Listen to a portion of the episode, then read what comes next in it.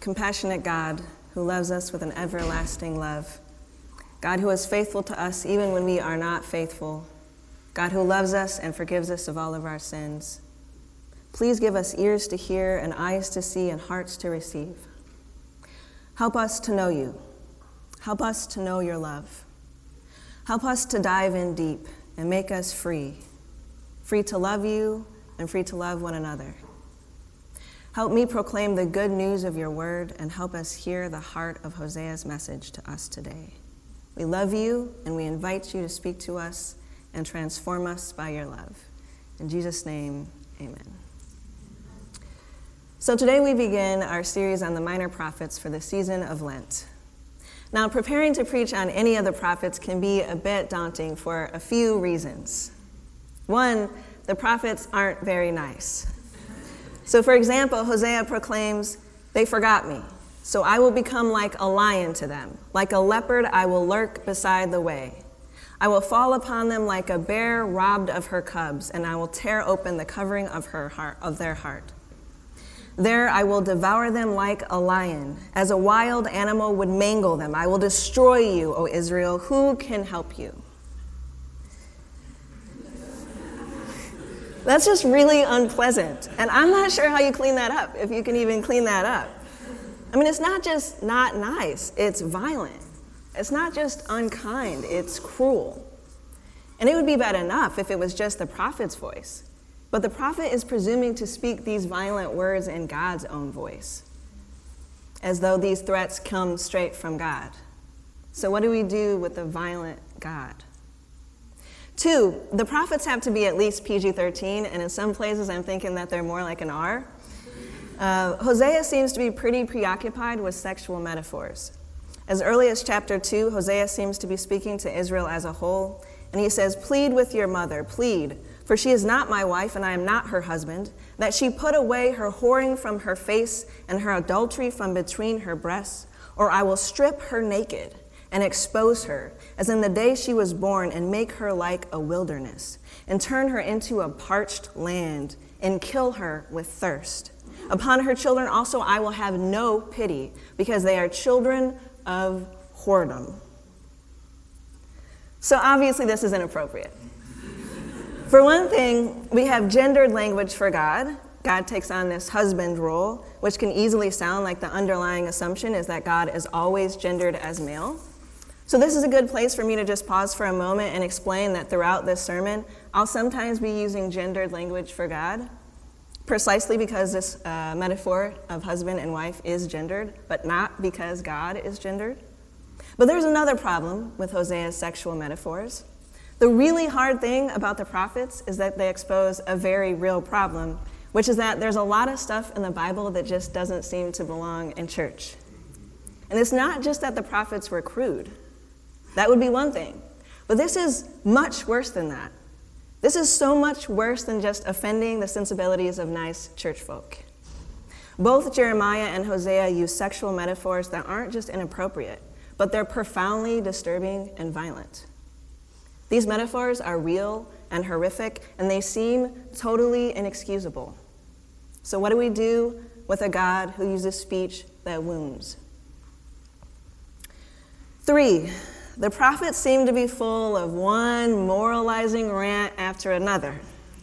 Because you did this awful thing, that horrible thing is going to happen to you. Over and over again, metaphor after metaphor, tribe after tribe, judgment after judgment, punishment after punishment. You get the idea.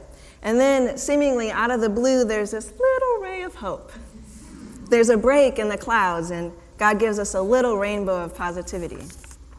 And this is often an eschatological hope, which means that way, way in the future, after you have suffered horribly for all your many sins, eventually, someday, God will restore you. And these are the passages that beg us to preach to them because the rest of it is just so hard to stomach. The only problem with this is that the rays of sunshine only make sense in the context of the storm.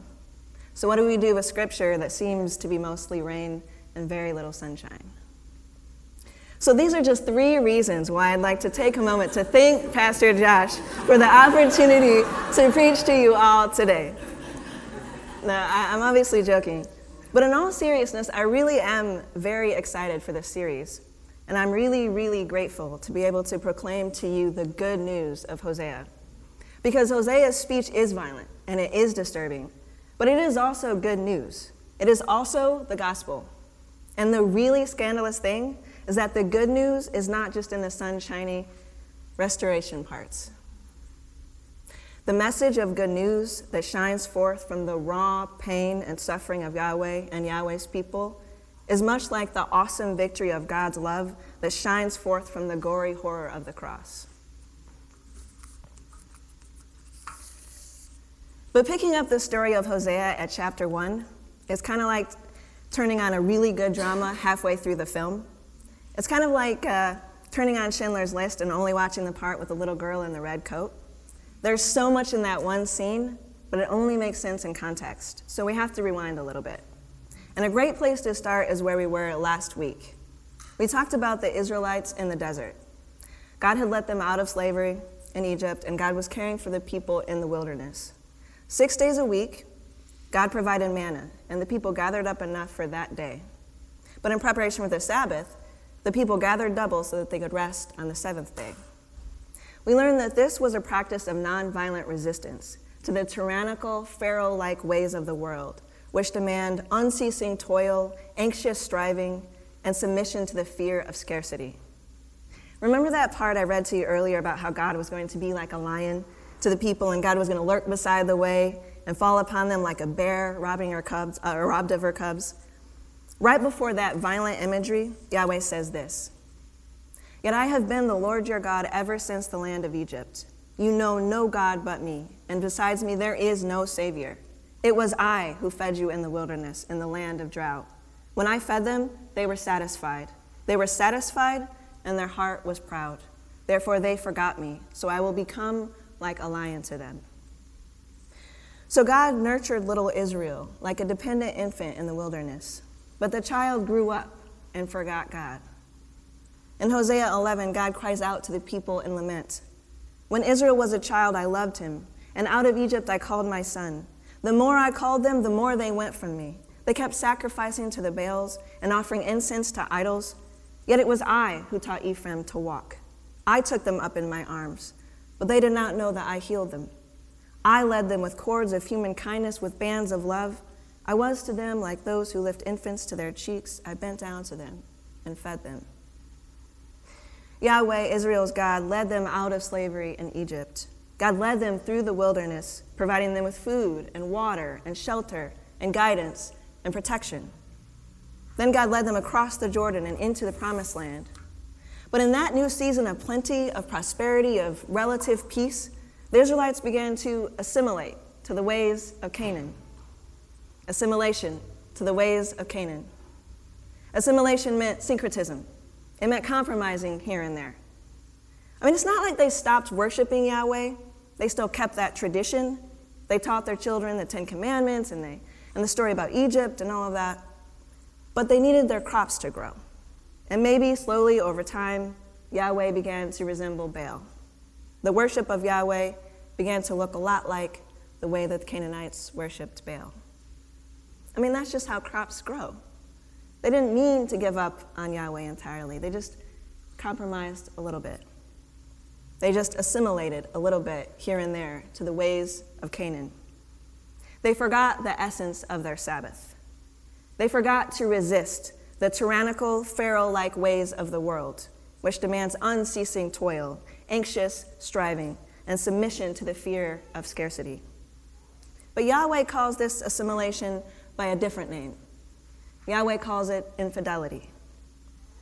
That disturbing passage earlier, in which God threatens to strip Israel naked and expose her prostitution, well, God goes on to explain Hear the word of the Lord, O people of Israel, for the Lord has an indictment against the inhabitants of the land. There is no faithfulness or loyalty, and no knowledge of God in the land. My people are destroyed for lack of knowledge. They shall eat but not be satisfied. They shall play the whore but not multiply, because they have forsaken the Lord to devote themselves to whoredom. My people consult a piece of wood, and their divining rod gives them oracles. For a spirit of whoredom has led them astray, and they have played the whore, forsaking their God. Yahweh sees Israel's compromise as betrayal. You see, when Yahweh and Israel were in the wilderness and Yahweh was feeding and caring for Israel, they entered into a covenant with one another.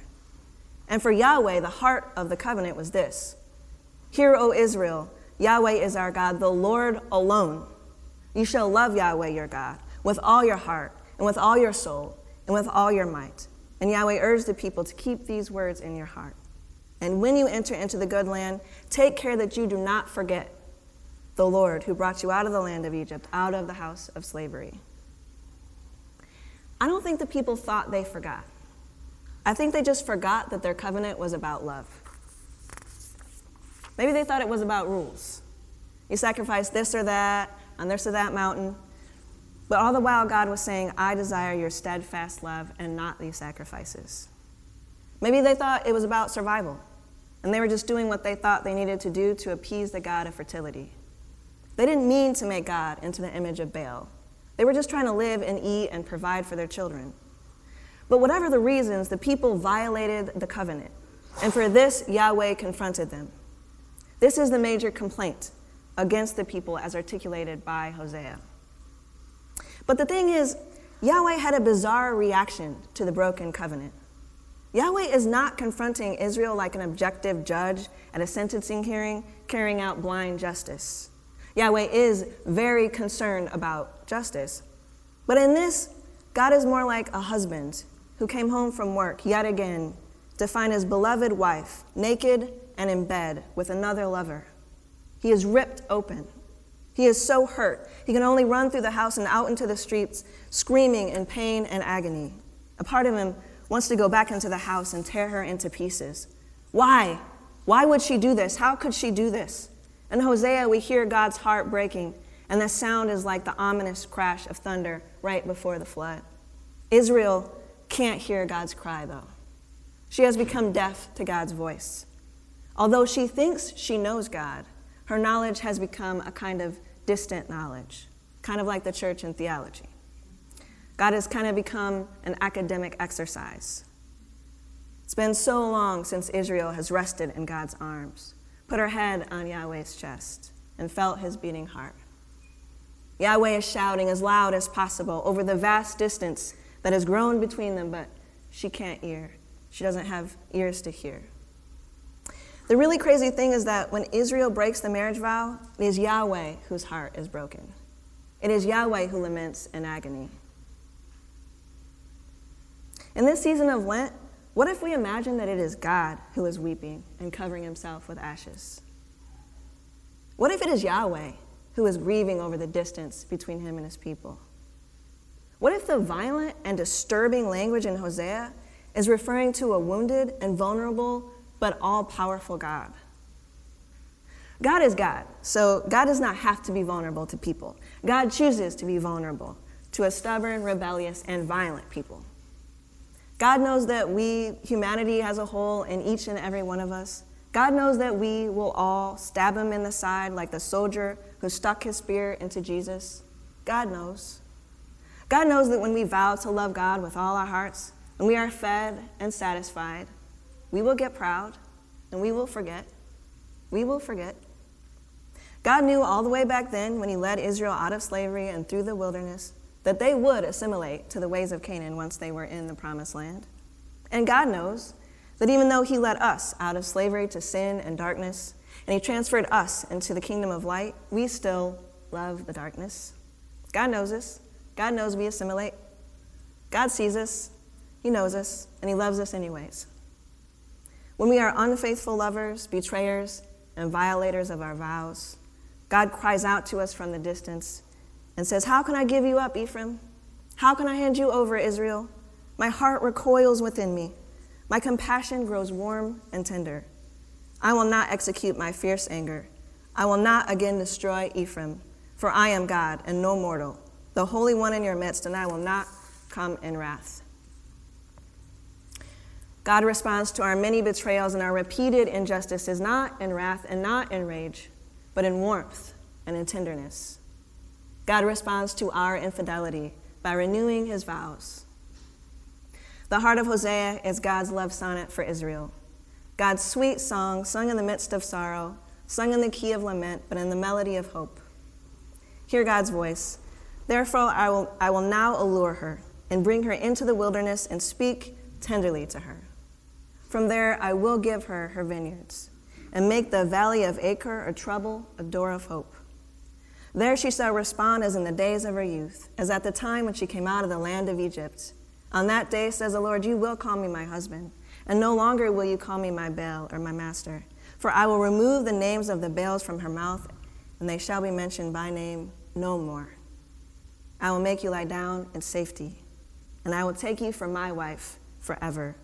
I will take you for my wife in righteousness and in justice, in steadfast love and in mercy. I will take you for my wife in faithfulness, and you shall know the Lord. God responds to our infidelity by renewing his vows. As followers of Jesus, we have entered into a new covenant and become the bride of Christ. During the season of Lent, we are focused on, focusing on moving toward freedom.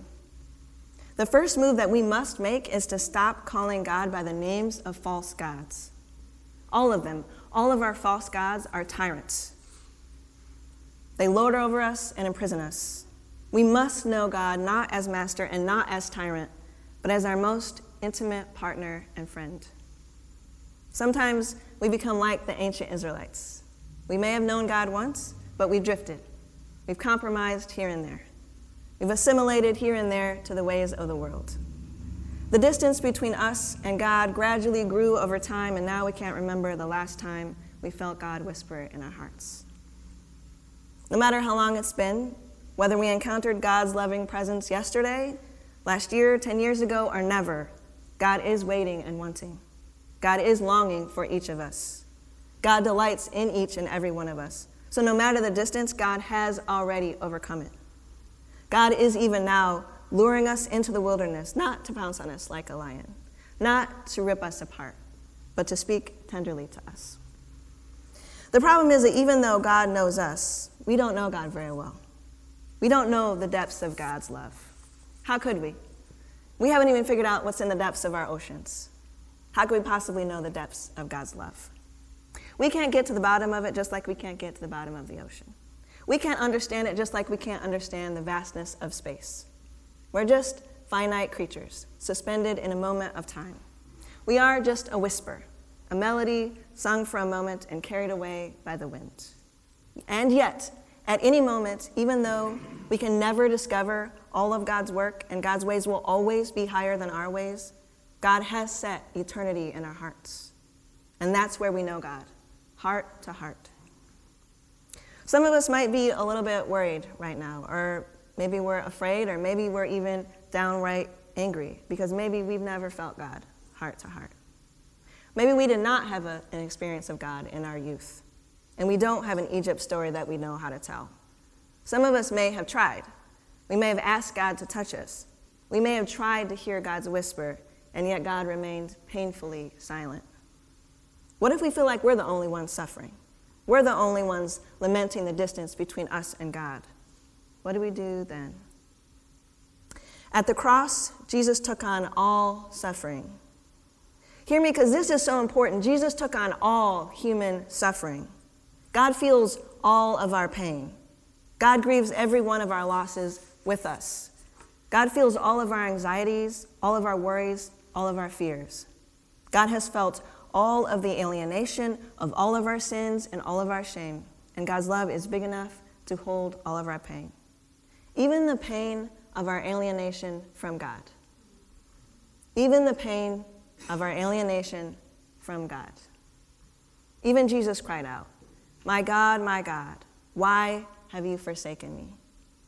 There is no longing that you have for God that God does not have for you, but just way bigger and much deeper. See, true freedom comes when we finally recognize God's smile. When we finally see God's eyes lit up, when we finally return home from our wandering. We are free when we finally stop striving for belonging. When we finally stop trying to cover up our shame when we stop trying to brace against our deepest joys. When we can be open and vulnerable and truly ourselves, we can be free. And that freedom only comes in the outstretched arms of Christ. This freedom, like grace, is not cheap. This freedom is not simple. This freedom is a love to, it's a freedom to love and be loved. It's a freedom to join with one another. It's a freedom that sows faithfulness and reaps justice. And it's a freedom I can't explain. I can't do justice to Hosea because there's, because there's no way that I can fully articulate the love of God. You have to just jump in. You have to dive in and surrender to it. We can't be free until we free fall into God's embrace. Reason won't let us do that. We're going to need poetry. We're going to need singing.